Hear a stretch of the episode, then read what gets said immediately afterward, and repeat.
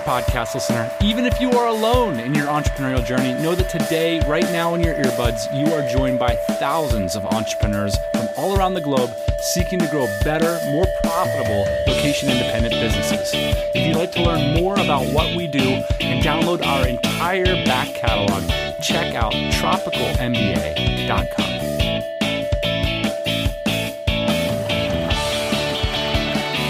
Yeah, buddy, welcome to the Tropical MBA podcast, joined by the boss man, as is per the usual. Ian, today we are talking about how to get rich. When I was young, I do think it was a big drive in me. I thought, you know, if only I could get rich, I could figure out this freedom thing. I could do whatever I want to do. And I think the internet and lifestyle design and all these kinds of things have changed that quite a bit. It's not just about getting FU money. We talked last week about maybe FU lifestyle. There are hacks, there are ways around it.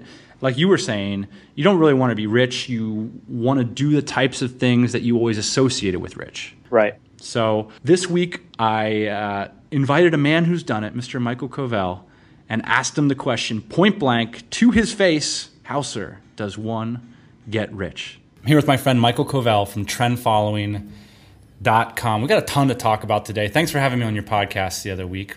Yeah, it was great. We got great great feedback. People that probably are expecting me to throw another trader out there, and I think your your uh, reception was really nice. People were like, "Hey, have this guy back on." I'm surprised. I got a lot of really nice emails. I, I, I guess I'm not. I'm so used to communicating to people that are just like me, people that are one degree different, one way or the other, live in a different town, have the same attitudes. I got a lot of emails from your listeners, and a lot of them were in depth emails. It was cool. It was a cool experience, and I went back and listened to it. I was like, wow, you're kind of communicating to a whole new group of people. And essentially, you're trying to sell them or introduce them to the concept of location independence. Yeah, it was a really unique opportunity for me, so that was cool. And your listeners are fantastic. So, well, yeah, I don't, I don't really label it as location independence. I basically am just saying, okay, here's a way to possibly increase your wealth, then it's up to you to think about the location independence. But I like the fact that you go right for that juggler, so to speak. You know, because that is the most important thing. We're in Saigon right now. All right. So why is Michael Covel in this program? Entrepreneur, amazing track record. In fact, the title of this episode is going to be "How to Get Rich." I want to talk about how to grow a big, successful following in business like you've managed to do since you started your business in 1996. Yeah, I put up a four page website in 1996, all, all HTML. Fantastically successful. Your face is right next to Jim Cramer's and the Motley Fool when you go to iTunes. Uh, you're one of the most sought after financial experts in the world. New York Times bestselling author, bestselling author. How do you how do you define your your credentials? Best-selling in there, but not New York Times. 150,000 copies. A, lot of books. The first book sold over hundred thousand, so it's been it's it's sold a lot of uh, across five books. Quite a few sold. So let's then step back hmm. to the very beginning because how to get rich? What's rich? Has your idea about that evolved? I mean, at the beginning, was it like I'm going to get fu money? I'm going to get 10 mil, put it in the bank, earn 12% a year, and I'm good to go on the yacht? What were you thinking at the very beginning when you got involved in this whole trading and, and entrepreneurship game? Yeah, 26, 27 is, of course, it's FU rich. It's if somebody else has figured out a way to make $100 million, why can't I? And that simple little thought is very difficult for most people to, to say because there's, well, there's something special about that other guy. He's, you know, he's got this, he's got that. No, no, it's even before I proved to myself that that was true that, okay, that guy did it, I can do it. Even before I had the proof that that was true, I kind of knew it was true. And I, I've always said I was somewhat inspired by uh, uh the passage, there's a passage in Anthony Robbins' book where it talked about uh, Spielberg going out to the Universal lot and seeing how films were made. And so my whole thought was, okay, I know I can do this. I just need to find who's doing it and see what they're doing. Let's walk back to Northern Virginia. You're in high school. How do you decide where to go to college and what do you study? I wanted to play baseball, so and my grades were terrible. so uh, I think that's I don't think it's a surprise for most baseball players. And so I went to a small liberal arts college my first year, played played baseball there, and then I was like, okay, I've had enough of this, and then I would transfer to George Mason University, mm-hmm. and proceeded to get even worse grades. So university, you didn't really do well. No, and while you're in university, what are you thinking you're going to do after you get out with this crappy degree and bad grades?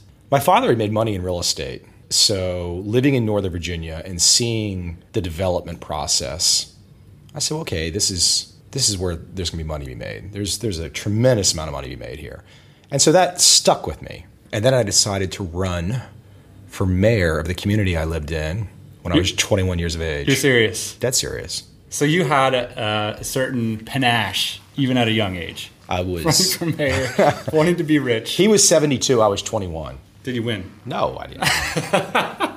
I didn't win at all. But it was a great experience because then you you see it at an early age. Oh, wow, my name's in the Washington Post. Right. You know, see, you know, I, there's probably a side of me at a young age where you kind of maybe you thought you were. I thought I was more important than I was, but you realize at an early age oh, the system is there for anybody. Now, now, where do you want to where do you want to come into the system to play? So I realized by my after my early 20s, I was like, it's not going to be a politician. That's just a thankless, meaningless, empty, dead in brain space of a position to be in. So I went back and I got my MBA, which is even worse. so you're equipped with an MBA. You're thinking that this is going to be a ticket to some kind of wealth. No, you know what? I, I, the only reason I went and got my MBA is my undergrad grades were so terrible, and I still had political ambitions. And I figured, well, all the politicians have multiple degrees, so let's go get another degree. Okay, definitely a Northern Virginia kid. yes, terrible. so let's go. Let's just collect degrees, and uh, I got to my first semester at Florida State in grad school in Tallahassee, Florida, and I was there literally weeks, and I was like, okay, I can't. I'm going to lose my mind here can't stay here. And I it was a two year program, and I figured out with literally within the first couple weeks how I could spend my last semester in London uh, taking my electives. Okay. And that probably changed me the most, which was which right up your alley of kind of getting away and going to someplace different. But you know, mid twenties, go live in London, boom, that was it, game on. And what what is it that you saw there that changed your mindset? world's a big place. Northern Virginia is a small little political place of close to Washington D.C. It's very you know, America's very insular. What's the what's the thing? Seventy percent of Americans don't have a passport. I think it's more than that. Yeah. It's atrocious. it's atrocious, you know. And so you get overseas and you see all how these other people are living, their foods, their culture, and you're like, wow, this is cool. You know, the, the world's a much wider place. The opportunity is even bigger. So for me, when I was in university, after you, the world was still this opaque place. But you seem to kind of see the matrix a little bit earlier than I did. I guess where did you choose? You said you had to go in somewhere. How did you choose to go in? What was your next move? Well, I finished the I finished the grad school. showed back up in Northern Virginia, and I didn't have any connections to anywhere. But I figured, well, if you're going to get rich, you have to be on Wall Street. If you if you want to make FU money, you have to go to Wall Street. Period. And you know, Florida State's not exactly alumni central on Wall Street. so, but but Jim Massey, who was featured in the book Liar's Poker by Michael Lewis, which I was listening to today. He was the just recently retired CEO of Salomon Brothers. Okay. And so I bugged him. He said, "Come on up." Took the train up to Greenwich, Connecticut. How did you let's let's unpack Bug a little bit. This guy's a famous guy. He's a retired CEO of Salomon Brothers, one of the largest investment banks in the world. Yes, my first meeting. my first, Florida State. My first. Well, he went to Florida State, so ah. so my uh, you know the alumni thing. So I was probably just perfect timing. He retired, and nobody. I don't know. People probably were not beating his door down. Right. So I wrote him a few letters or something, and he said, "Sure, come on up." I don't know the letters. I don't know what I said, but something that got the door open.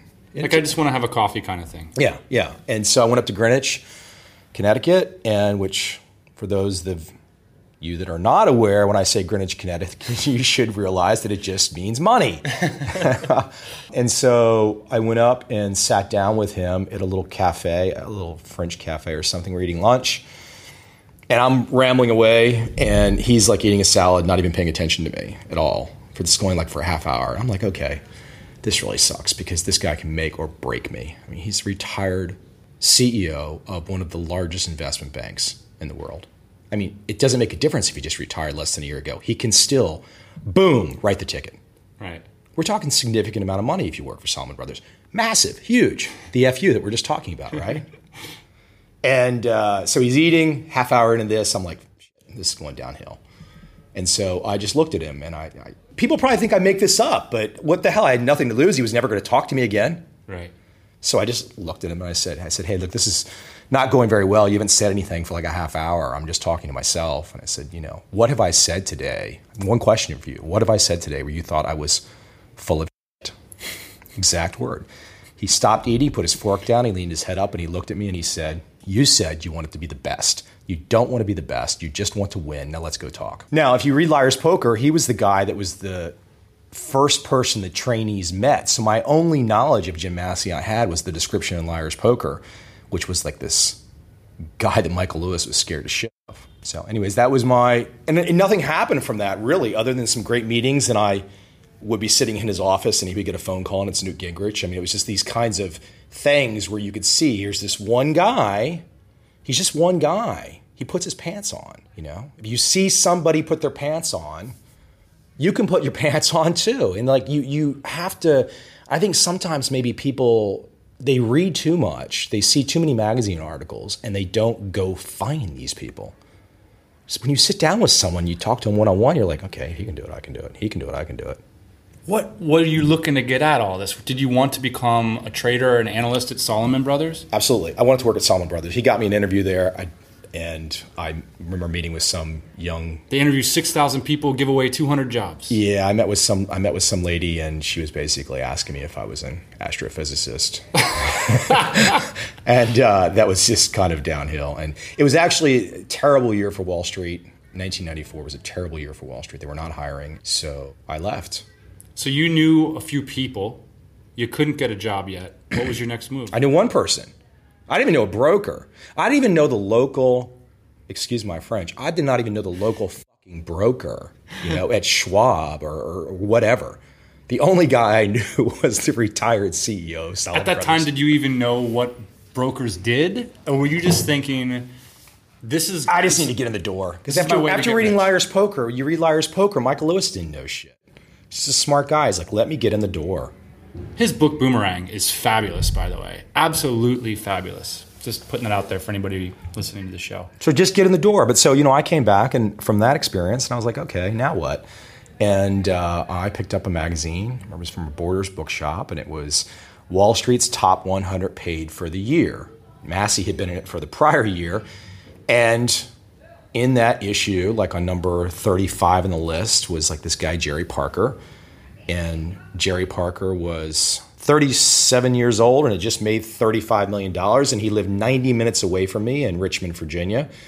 And he was trained. He went to a school, this little article said. Went to a school to learn how to make money. Okay, what's the school?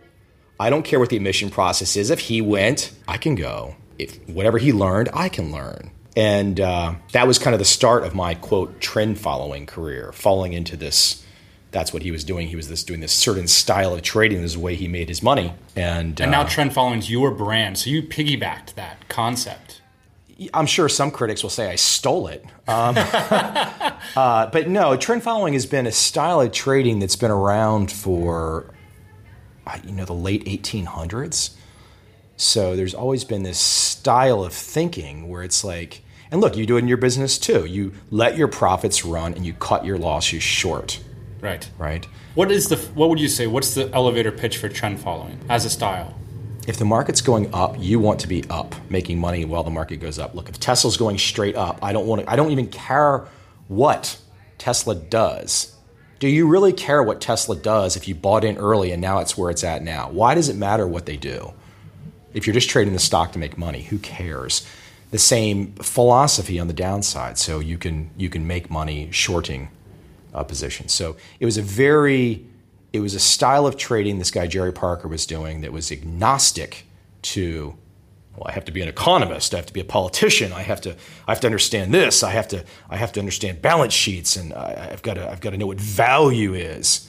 I'm like, well, how am I going to learn all this stuff? I don't. You know, I'm not an economist. I don't understand value, and uh, so this is like the a technique that would not depend on reading the morning newspaper or understanding geopolitics. Absolutely, absolutely not. No, literally, literally, it's like, look, if we all look and we think about Apple, let's say it was trading around sixty a few years ago, whenever it was, and it went up to seven hundred. Why does why do any of us care what Apple does? If you knew you could buy at sixty or seventy or eighty or two hundred, and it went to seven hundred, why does anybody listening care what Apple does? Really? Why does it matter? Why does it matter? And if you, what your basic the point the perspective of trend following is that if you catch yourself carrying, it will reduce the quality of your trades. I don't know. It's just it's more simple. It's it's it's so simple that I think it it it scares people or it frightens people or they or they they walk past what it is. It's literally like okay, we're sitting here. It's, it's a momentum style trading. So it's you are never getting in at the bottom of a big move and you're never getting out at the top. So if you think back to this Apple chart that we all know, you know, around 60 up to 700 down to 450 or whatever. You know, let's say you got in at 100. You know, the market keeps moving up. And so, okay, the market's moving up. I'm going to take a position. I'm going to buy Apple. It's moved from 60 to 80. I'm just going to buy it. No questions asked. You now own Apple. Now what? Well, do nothing. Just wait. What do you mean, just wait? Yeah, just wait. Just sit there. Do nothing. I mean, I don't have to read the papers and find out what Apple's doing next. No, no, don't, don't do anything. It goes from 100 to 200. Now what? What do I do now? Just sit, wait, don't do anything. What do you mean, don't do anything? I have to keep learning. What are you learning? Goes to 300. What do I do now? Nothing. Wait. What do you mean, wait? Yeah, just wait. Do nothing. You're sitting there. You've gone from 60 to 300. What do, why do you want to do anything? Wait. It's at 500 now. So you're making a lot of money. So what? This is a good thing. It's at 600. So yeah, what, what what's the problem? So then, how does a trend follower? It's at 700. Know, know when to get out of that. It's a, if it goes, it reaches a peak and it goes against the peak a certain amount. So it finally got up to let's say 700 or something, and everyone's going to have their own way of picking how to get out. But let's say it gets to that peak, the high, and maybe it goes to 600. Mm-hmm. So you get out at 600. So instead of imagining, oh, I would have bought Apple when it was at the lowest price and I got out at right at 700, which is impossible, you're, you're really just saying, hey, Take the meat of it. take the meat of it. Right. Take the meat of it. It- It's it's really similar thinking to, and you got to you got to do this over a portfolio. So it's a lot like it's a lot like how Hollywood funds films. So Right. they don't, you know, you fund ten films, nine of them are going to suck. One of them becomes Titanic, and Titanic makes you all the money and pays for all the losses from the nine films that sucked.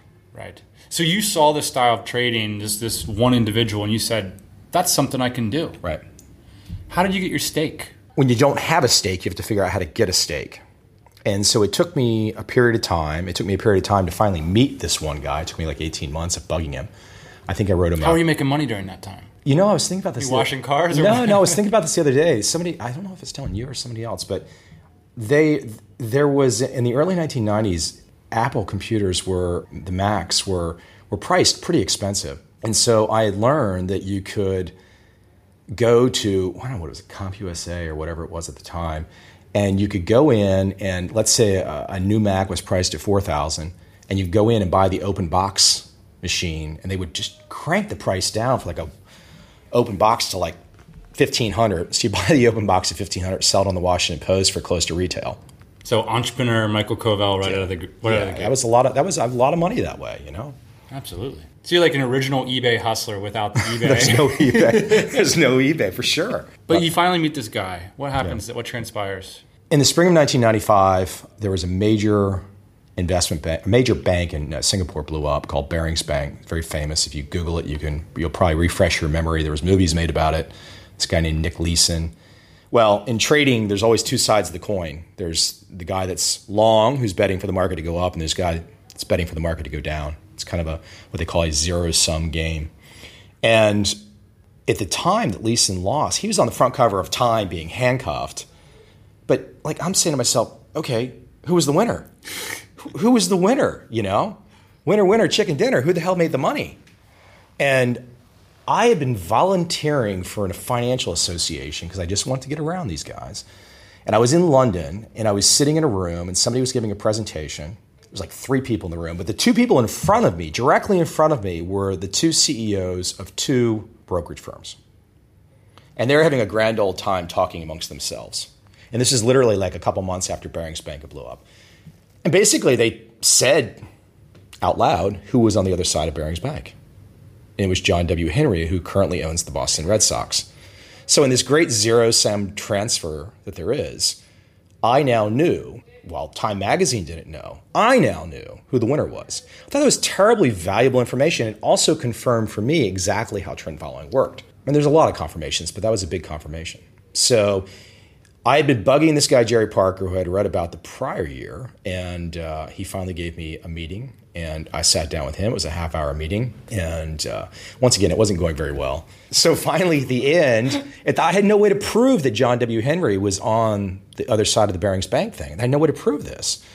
And uh, so at the end of the meeting with Jerry Parker, I'm in his private office. This was your angle with him to tell him this information. No, no, no. I was I, the meeting was going downhill. I was I was basically looking for either an informational interview or a job or whatever. And so, but it wasn't really going anywhere. And so I just looked at him in his private office. The meeting was almost over. They told me in advance I only had 30 minutes with the guy that was worth hundreds of millions of dollars. And why did they give you the meeting? Though? Because I sent them a top 10 list of the reasons why they had to let me have a meeting with Jerry Parker. And basically, I probably insulted their firm that they, if they would not have me, that they had to have me. There was no other, they had to have me have, they had to let me in to talk to Jerry Parker, period. So I don't, I have to. And you're just a kid without a stake at this point. Some, well, you know, it's it's there's something slowly happening. well, I'll tell you about my eBay moves. so I this meeting's not going well, really, whatever. And I said, Jerry, I have one question for you. John W. Henry was on the other side of Barings Bank, right? And he kind of looked at me from across the room, and he's like, "Can't believe you just asked me that question in my private office about one of my peers." And all I could say was yes. And I was just like, yes because then then I had then I had the ability to. So you showed to him that you had unique knowledge. I wasn't thinking about it at the time because I was just thinking about that I just wanted to know something, and I knew he could confirm it. Right. When that and that became the centerpiece of my first book, and I was the first person to write about that, and I still never had any proof. So basically, I'm in the midst of billionaires telling people how they make money without a legal defense fund. But so if you what do you do? But if you're right, if you're right, what are they going to do? what are they going to do? You know, What's the ultimate defense of libel? There's one defense of libel. What is it? The truth. Right? The truth. so I know it was, I mean, but you know, that's high stakes poker, so to speak. But if you're right. So what did he say? He said yes. He said yes. I asked him, I said, was John Henry on the other side of Barings Bank?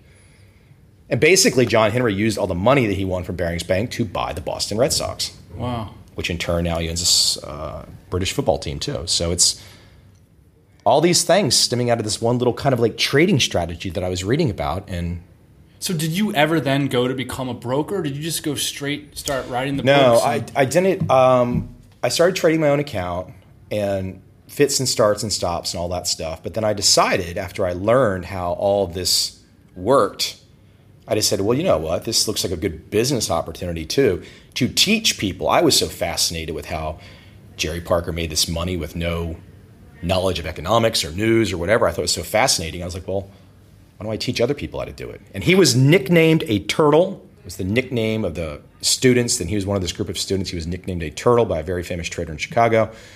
And so I went on. you on. kept to, going down the rabbit hole. I went down to Network Solutions and I registered turtletrader.com. I put up a website in October of 1996. And you became sort of like a journalist for this movement. You wanted to tell the story of trend following. So the book opens up with the story of the turtles which is the idea that as long as you have a brain and you're willing to follow certain instructions, you can become a successful trader on the marketplace. That's basically the story that then you started telling on that four page website. Yeah. yeah. Yeah. How much money does somebody need to be a trader? Tell me how this works. A lot of people go into my forum and they say, I've got an extra 20 grand. Mm. What should I do with that? Do you think that they should take the extra 20 grand and then start trading? I mean, what what do you think about that? I think they should probably there's probably about 15 to 20 books they should read, and once they read them, I think they understand those books, reread those books, and they probably won't be asking that question. So, Interesting. So it's the the moment you have to ask that question, you're already you know, because because you're basically just asking for permission. Um, hey, hey, Mister, can I have can I have I have twenty grand? What should I do with it? Can I can I get rich? Can I make money with my twenty grand here? Can you anoint me? Can you touch me on the shoulder? Can you just give me a little kiss on the forehead, please? I'll be okay. oh, come on, don't be such a pussy. Can you do me a favor? and I love that, by the way. I've written that in one of my articles. I just can't stand being a pussy. Like that's my motivation in life is just to not be called a pussy. I don't know if that's a traumatic childhood or whatever. Let me take a step aside from the story real quick to talk about getting rich. You're a guy who went out there, wanted to make a lot of money, and you did make a lot of money. And that's changed the trajectory of your life quite a bit. A lot of people in our community are faced with this decision. Should I do something that I know I can make a lot of money, in quotes, a lot, I don't know what that means, Or should I go after my passion, be a writer, maybe put up with some poverty, maybe start an NGO, whatever? Do you think that people that go rich get happy? I mean, do you think it's, I mean, what are the trade offs?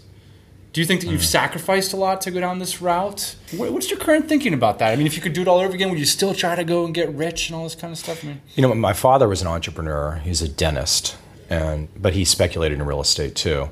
And so here I am, the son of essentially an entrepreneur, but he didn't really act like an entrepreneur like I do. He he was more like kind of a quasi entrepreneur, even though he is one. But he used to always have this expression that stuck with me when I was young, which is, you know, do you want to spend your life saying yes sir to an asshole?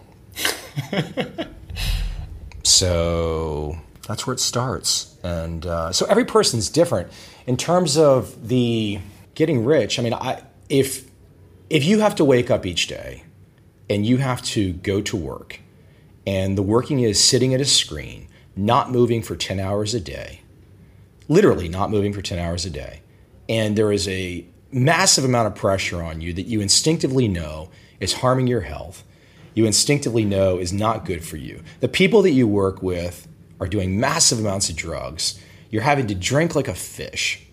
All because you're going to get a pot of gold at the end of the rainbow when you're 50 years of age. And then you're going to magically have all of this insight where you're going to travel the world and do this and do that because you you you acted like a, you know, a desperate loser for 30 years just to get the, the, the cheese from somebody who anointed you. And you had to say that yes, sir, to an asshole for 30 years. Is it worth it? I don't know. Once again, I'm telling you, you know what you know what the answer is. And I mean, if you're listening and you don't know what the answer is, maybe you need to go work for that asshole for a while.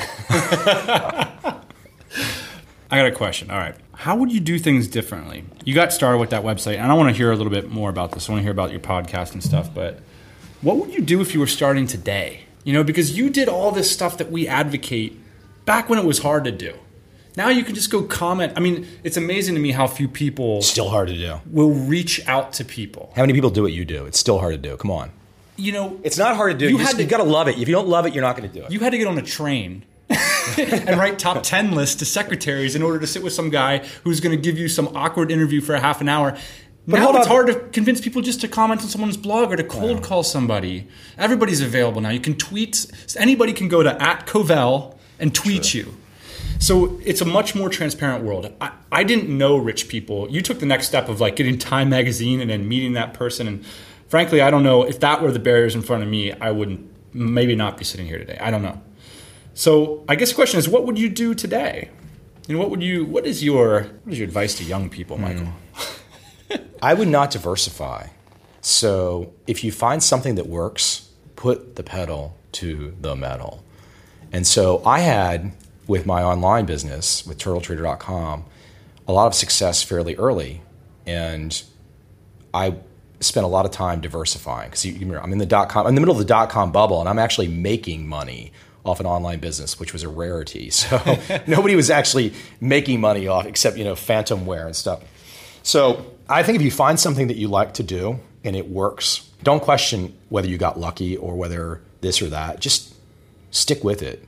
You know, I think Seth Godin's a great example, like this simple little blog. And it's just like he just does one thing. And I've heard people say, oh, Seth, he's boring, this and that. No, he does one thing beautifully. Do find the one you, you, you can't do everything in life. I mean, you can't do everything. You're not gonna you're not gonna are do you want to become an expert? Do you want do you want to have this like in-depth knowledge about something?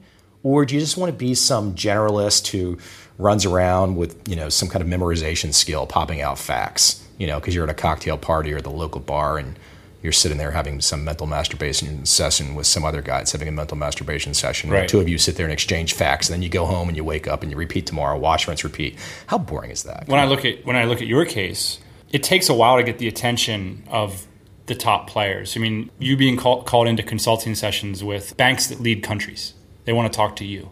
That's not going to happen in 1996, right? That takes some some years of momentum. What was it those first few years that gave you your initial success? What were you selling? I started teaching people how this one style of trading worked in 1996, and I did that religiously through 1992. And Wait, uh, no, I'm sorry, 2002. 2002. And um, and then I I started to I caught some flack from some trolls before the word troll existed. I wish the word troll existed then, but They were haters. yeah, they were just haters and trolls. And so I caught some flack, and I thought to myself, I need to diversify. And what was their main criticism of you? Was it that you're not a rich guy? Who is this guy to teach other people? Their criticism was just basically hate. It was just like I'm not doing what you're doing. It was not. I mean, there was there was It's an emotional topic, this trading, for whatever reason. People, Money's an emotional topic. yeah. I mean, right? So they just hated. I mean, they you know whether whether they didn't think I had the academic chops or this or that or whatever. It just yeah, it was it, or people maybe that they had they had more experience. So why should you be doing it? I have more experience than you. All that kind of stuff. And so six years into it, I said, well, gosh, I, I'm I'm I'm going to do a book.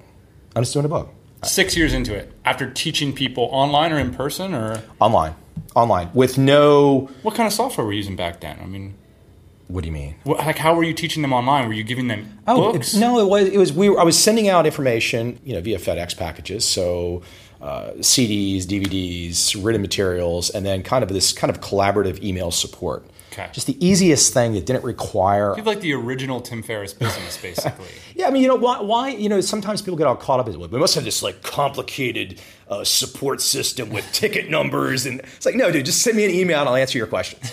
right? I mean, you know, it works. It still works exceptionally well in 2013. So I decided to write this book, and I- you know, it's weird. You, you do all this for a long time, you forget how things happen sometimes until someone starts asking you.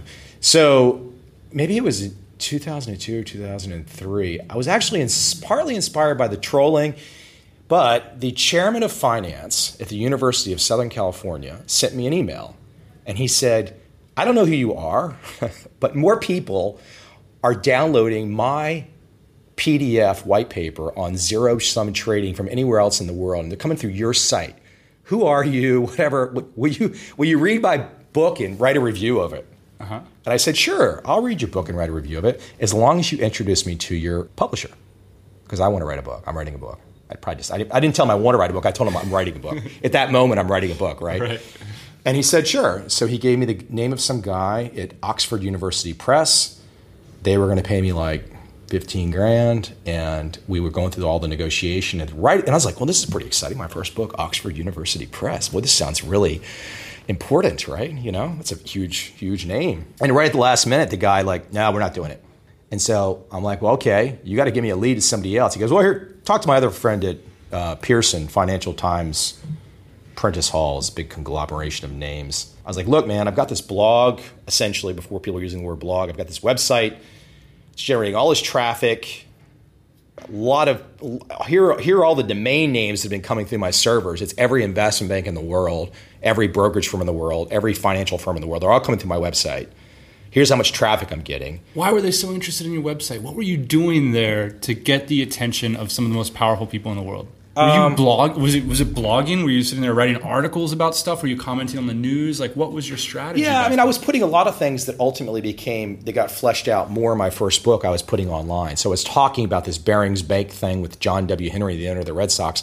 I was talking about that online before it was in my first book, and so a lot of those kinds of things, and people were probably realizing, oh, the guy behind this knows something, or has seen something, or is and, and look, there was just a, it was just a fragmented world. Nobody, it was a real niche.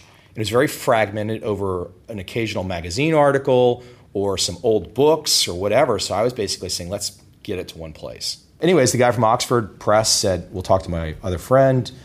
And they said, okay, we'll let you write this book. And here's 15 grand. Go write a book. And it was the book, though, that was the credibility because I knew I had interest because of the website, but the book was the credibility. The book was like where Bill Miller at Legg Mason was one of the largest fund managers in the world would like be like, I want to talk to you. Or that David Harding, who runs a $24 billion fund today, would say, hey, come to my office. So, it's these fun guys that they're looking to you because they want to have the information edge. So you position yourself as this exotic character. Basically, they look to you as you might have know something that they don't. Well, the book was out. So I'm talking, this is my first book, Trend Following. Mm-hmm. So the first book, Trend Following, comes out in the spring of 2004.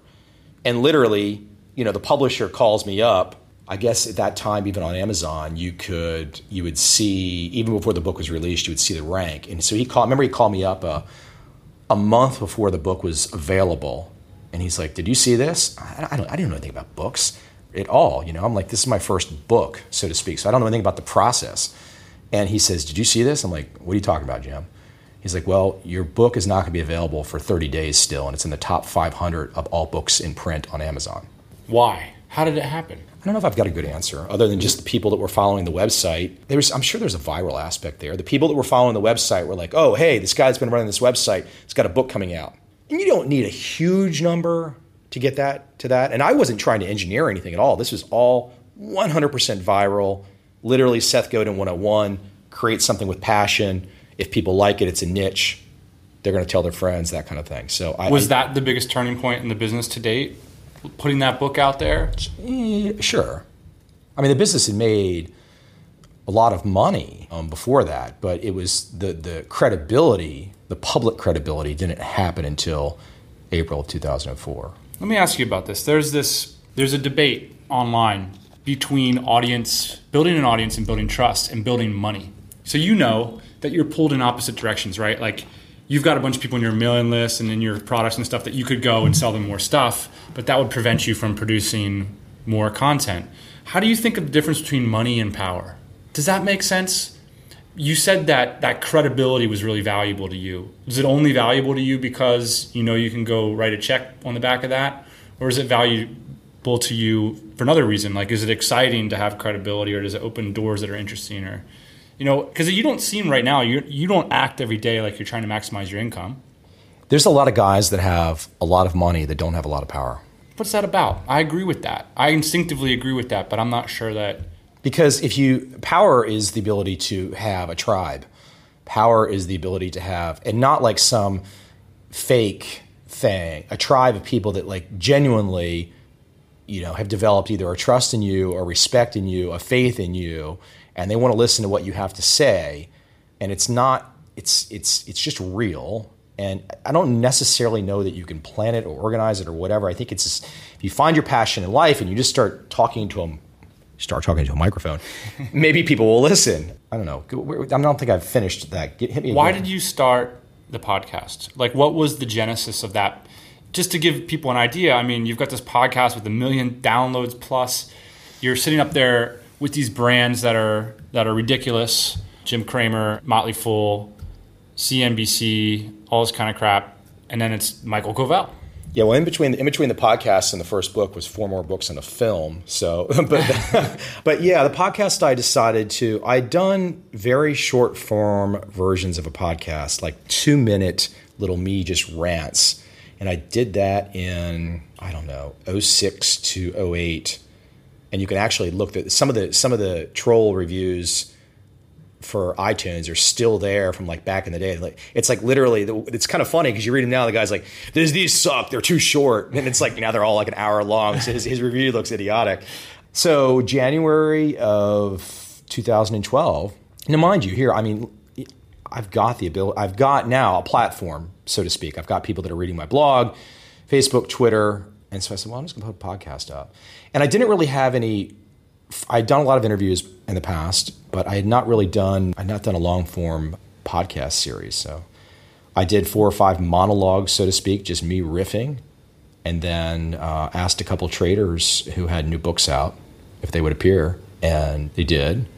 And it was a couple hundred people a day, maybe. And then Jack Schwager, who has written some of the books that I will recommend to your audience he had a new book coming out that was a continuation of a series that he had started 20 years before. It was a very famous Wall Street series called The Market Wizards. And he had a new book out. And so he agreed to appear. And you could tell Jack's kind of a, a, prickly character, a little bit, I would say, is a fair assessment. But you could tell he had a good time. And you could tell that he respected the fact that I read his book and asked him good questions. And that all of a sudden, that was like, that just spiked. That spiked and so it's just been a it's been a, a an ongoing spiking of listens. You must love then. it. You have 150 plus episodes. You're cranking. You still work so hard. Why? Why aren't you my ties? Well, what's the, the def- what's what's work? What are you going to do? At, what are you going to do at the beach? Hold on. So let me let's see. You, let's let's just let's just let's hypothetically take this one out. So you're the guy out there that doesn't have any money, and your your dream is what? To go sit on the beach and have no knowledge, no wisdom or anything, and just smoke pot and sit there and chase girls in bikinis. That's what you want to do? Is that really what you want to do? Right. Or is that the the idiotic version that's been sold by media for the last 20 or 30 years? No. I mean, yeah, of course. It's I- the fantasy of someone who hates their life, right? Yeah. I mean, I had that fantasy because my life really sucked. I sat in commute and I went to job and I was broke. And so, yeah, the bikinis sounded pretty good. At that They still sound good. If they ever stop sounding good, I hope someone takes me out. You got another problem. yeah, yeah, there's another problem. But you still you're still working really hard every day. I mean, you still motivated. What's work? Good question. Yeah, what is work? And what's rich? We didn't define that one either. What's work and what's rich? What's rich? Let's talk about it because this whole episode is about Getting rich. how to get rich. Yeah, well, there's a couple different versions, right? Rich is money. You got to have money. I mean, that's the way the game has been laid out. You got to have you got to have money to travel, do whatever. You got to have money. How money. much money do you need? You know, you're probably a better expert at that than I am. I don't. I don't know anymore. I. I. Uh, I don't know anymore. I'm. I'm skewed. Right. I mean, I, I, you don't need a lot. I, I can think back to starting my stuff. You. You scrimp. You know, scrimp. I don't know if that's a word, but you skimp. You know, you. You. You don't use much. I mean, I can still remember back at a certain point in time juggling ten credit cards because you could transfer the balances. You Right. know, that whole routine. I did that too. Yeah, and there's nothing wrong with doing that. You take advantage of what is afforded to you uh, on the playing field.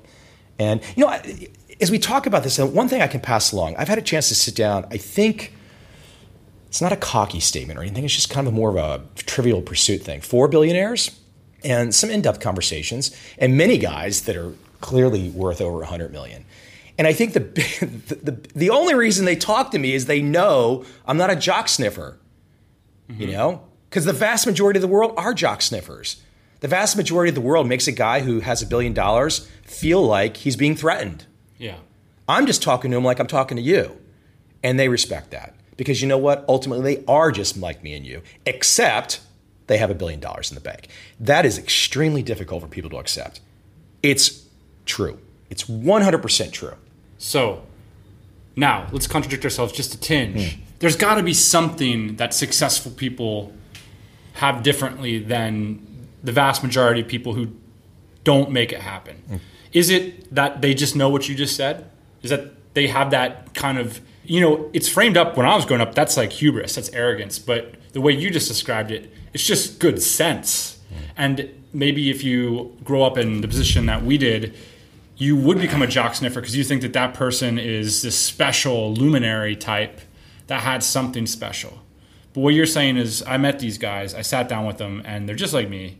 there's two kinds there's two kinds so you have the you have the guy that gets rich off the system you know he is the guy that says yes sir to an asshole and he gets rich off the system Who's that guy? Who's an example of that? That a trader, maybe? you know if somebody says uh, i'm the new ceo of yahoo uh, okay you know what how much ass kissing did you have to go through to become the ceo of yahoo sorry no thank you Okay. now, by contrast, I have a friend, associate, somebody who appeared in my film. He's been in my book, a guy named Salem Abraham. Salem is in his late 40s, early 50s, worth over $100 million. Didn't start with much at all, but he started when he was 22 years of age.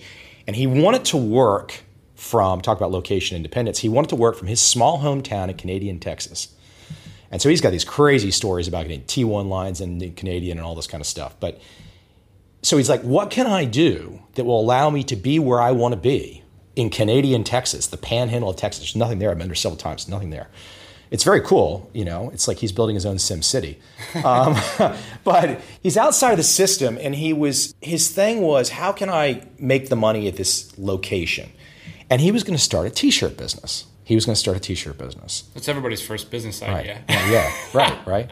Here's the funny thing, just to, to make a parallel to my world, except he was going to start a t-shirt business, except he went to a wedding. And at that wedding, he started randomly talking to a guy who said, "Oh, my name's Jerry Parker. I'm a turtle." And Jerry was telling Salem what he did for a living and how he had learned what to do. And Salem went home to Canadian Texas just hearing that story at a wedding and said, "I'm going to do this too." And so Jerry had told him, "Well, you ever want to know how this works, just call me up." Salem called up the next week and showed him show up in Richmond, Virginia. Now, this was years before I met Jerry, but Jerry did tutor him, so to speak, and I kind of ended up classifying Salem as a second generation turtle, meaning he was a he, he had kind of learned these these rules uh, secondhand and, and went ahead and So he made his fortune by trading. yeah he Is that still an opportunity for kids in my generation, or do we have to start blogs? I mean, what's our what's our opportunity? Well, there's The tra- there's there's trading, there's trading, and then there's being a fund manager. Being a fund manager is not very fun in many ways. It gets worse probably every year. So you have regulation, you have clients, you have money that gets excited to invest with you, and then that money gets excited to leave you, and it just they call it hot money, and it's jumping all around trying to chase returns. So that's a whole different story. I think the inspiring thing, once again, though, with like the Salem story that I just mentioned, is just I'm going to do this. I'm going to do this. And as we were talking, like you know, what what is is this really the way? Well, you're talking about the two systems. So you have the, the, the you know the CEO of Yahoo, and then the Salem Abraham example. Mm-hmm. So the Salem Abraham example is the it's the entrepreneur. It's your world. It's the tropical MBA. You know, it's the guy that says, I don't need anything except myself. I'm going to just take a big sword and I'm going to go out there and start slaying dragons. Because I'm confident enough to know that 99.9% of the people are either lazy, ignorant, or scared. So if that's what the vast majority of the population is, and I take a sword and I go out there, I, I kind of like my odds.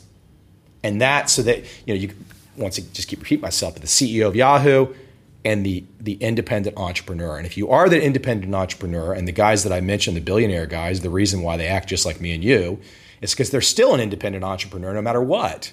That's how they started. They don't ever forget their roots, and that's why it's always easy to talk with them. You know. Now, if you talk with someone who's a part of the system, you know, they're first first thing they're going to say is, "Can I see your uh, CV? Can I see your resume? Uh, where'd you go to school? Um, let's give you a, you know, let's give you some kind of. Let, can we can we test your IQ again?" And you're like, "What the hell does that have to do with anything?" Do you ever fly coach? Do I? Uh, I try not to now. I'm curious. I try not. I, well, listen, I, I've traveled a lot this this year in 2013 across Asia, and so I did not do a lot of coach. However, I did use the United Around the World Fare, oh, which allowed me to be in business and first class for probably coach rates for the number of flights that I did. So once again, entrepreneur 101. You know. Are you one of these guys? A lot of people in your space they say things like America is going to go down. Oh, by the way, hold on. When I fly from Saigon to Bangkok for, Oh, yeah. for your event, I will fly coach. I'm not flying from Saigon to Bangkok in first class. Noted.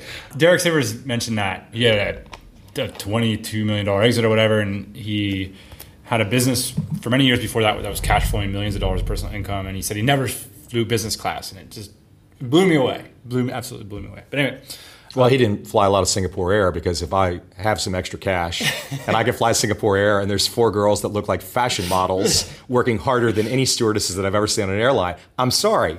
I'm just going to have to disagree and go first class. so a lot of the guys in the in the investment space, entrepreneurs are really optimistic people, and we don't spend a lot of time maybe reading the news as most people. In your space, it seems like a little bit more like you guys are kind of plugged into trends and this nation's doing this and the debt ratio and all this kind of stuff. Do you share the opinion that the United States is in the shit can and it's going to blow up in everybody's face, or uh, what do you think is going to happen with all this stuff? Do you have Well, look in my in my world, my specific trading world. If anybody checks up on it, it's it's really not about having any knowledge of those things. But as you and I have talked, that doesn't preclude us from looking at the system and saying, "Geez, it's really disgusting that the Fed lowered interest rates to zero to make our grandparents poor to save Goldman Sachs." You could say that's a really shitty move. right? I don't know how it's going to end. I mean, I, I look at, Would you have let these banks go out of business? of course, of course. Now, why why isn't that an obvious answer? Why, why didn't the U.S. government choose to do that? The U.S. government is controlled by the freaking banks. so I mean, you know, the people. I mean, and by controlled, you mean controlled. Yeah, yeah. I mean, so if the if if if the current Treasury Secretary at the time and all the other functionaries involved had all worked for Goldman Sachs as partners, Right. it's not exactly like they're going to let their buddies go under. I mean, it's an incestuous union.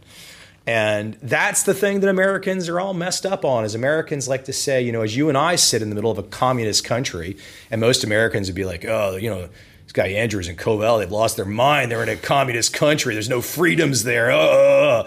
And then these same people in America go to the polls every two to four years, and they think, I'm going to elect my guy, and everything's going to change. Now, you know, look, I'm not going to get political or anything here, except for one little example.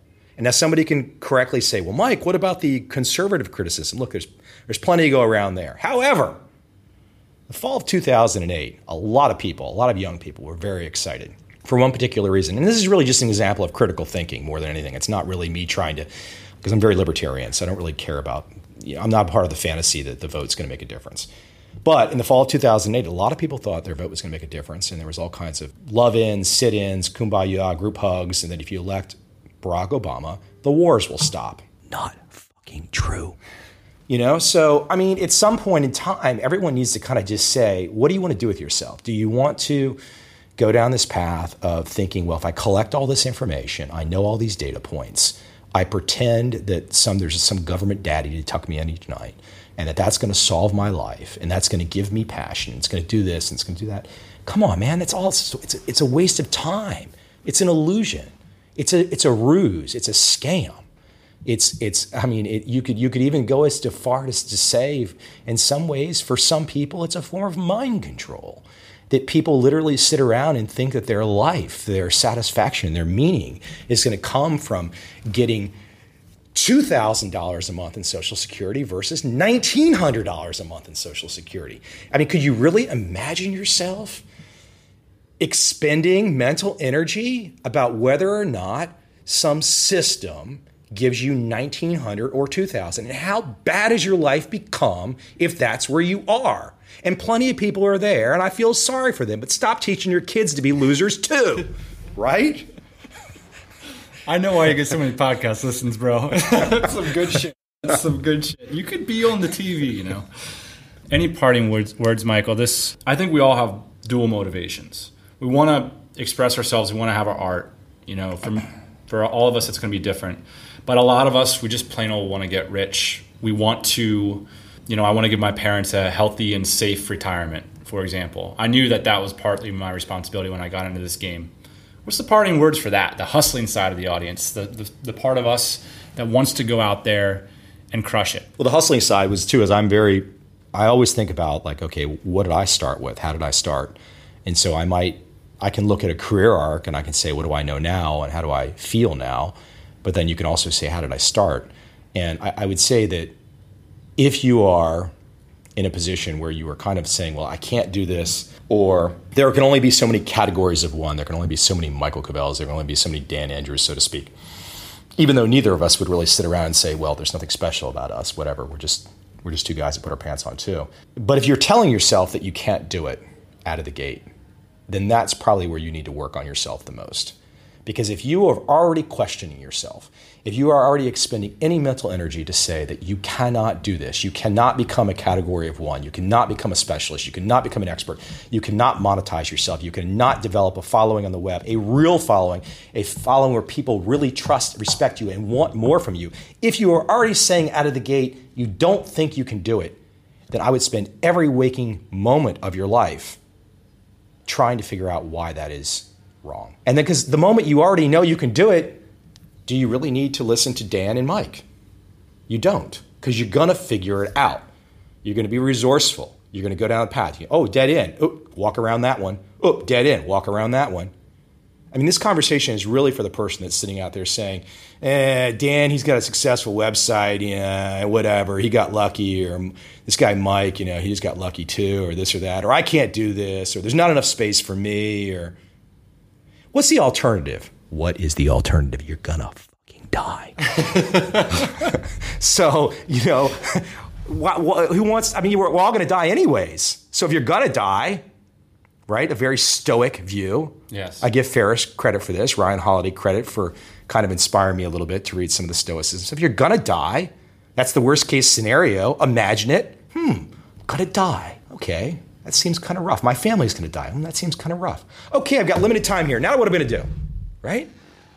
And if what you're going to do with your limited time is tell yourself that you can't do it, I don't know. Anyways, I, I probably can't help you if you're already in that mind. And you, you, know what? You probably can't help yourself either. You're probably toast. Why don't you just stop listening? Don't listen to anything I say. Don't listen to Dan. Go do something. Get a job for the asshole again. Just do that. You'll be happier. If you do decide to question Michael on that point, it's trendfollowing.com. It's Michael Covel. Thank you so much for joining us, and I do look forward to hearing you at the event. Just a, one month now. Thanks, Dan. Fun. Ian, uh, you know, I know we don't generally do episodes that long, but I was just having a great time sitting with Michael and hearing his story. And thank you, Michael, for you know sharing it with us. And he's going to go more in depth at our event, show us the numbers, show us the nitty gritty. If you want to check out our event, over 200 entrepreneurs in Bangkok, October 18th. Kick me an email, Dan at tropicalmba.com. And thank you again, Michael, for coming out to the show. Actually, I was on Michael's show just a few weeks ago. He's got a really popular podcast. He has over a million downloads. I will link see to that in this episode. I really go in depth in that one and shoot from the hip a little bit, so that's kind of fun. Ian, this week our friends Jimmy and Doug from Minaal.com launched their Pro Traveler's Bag.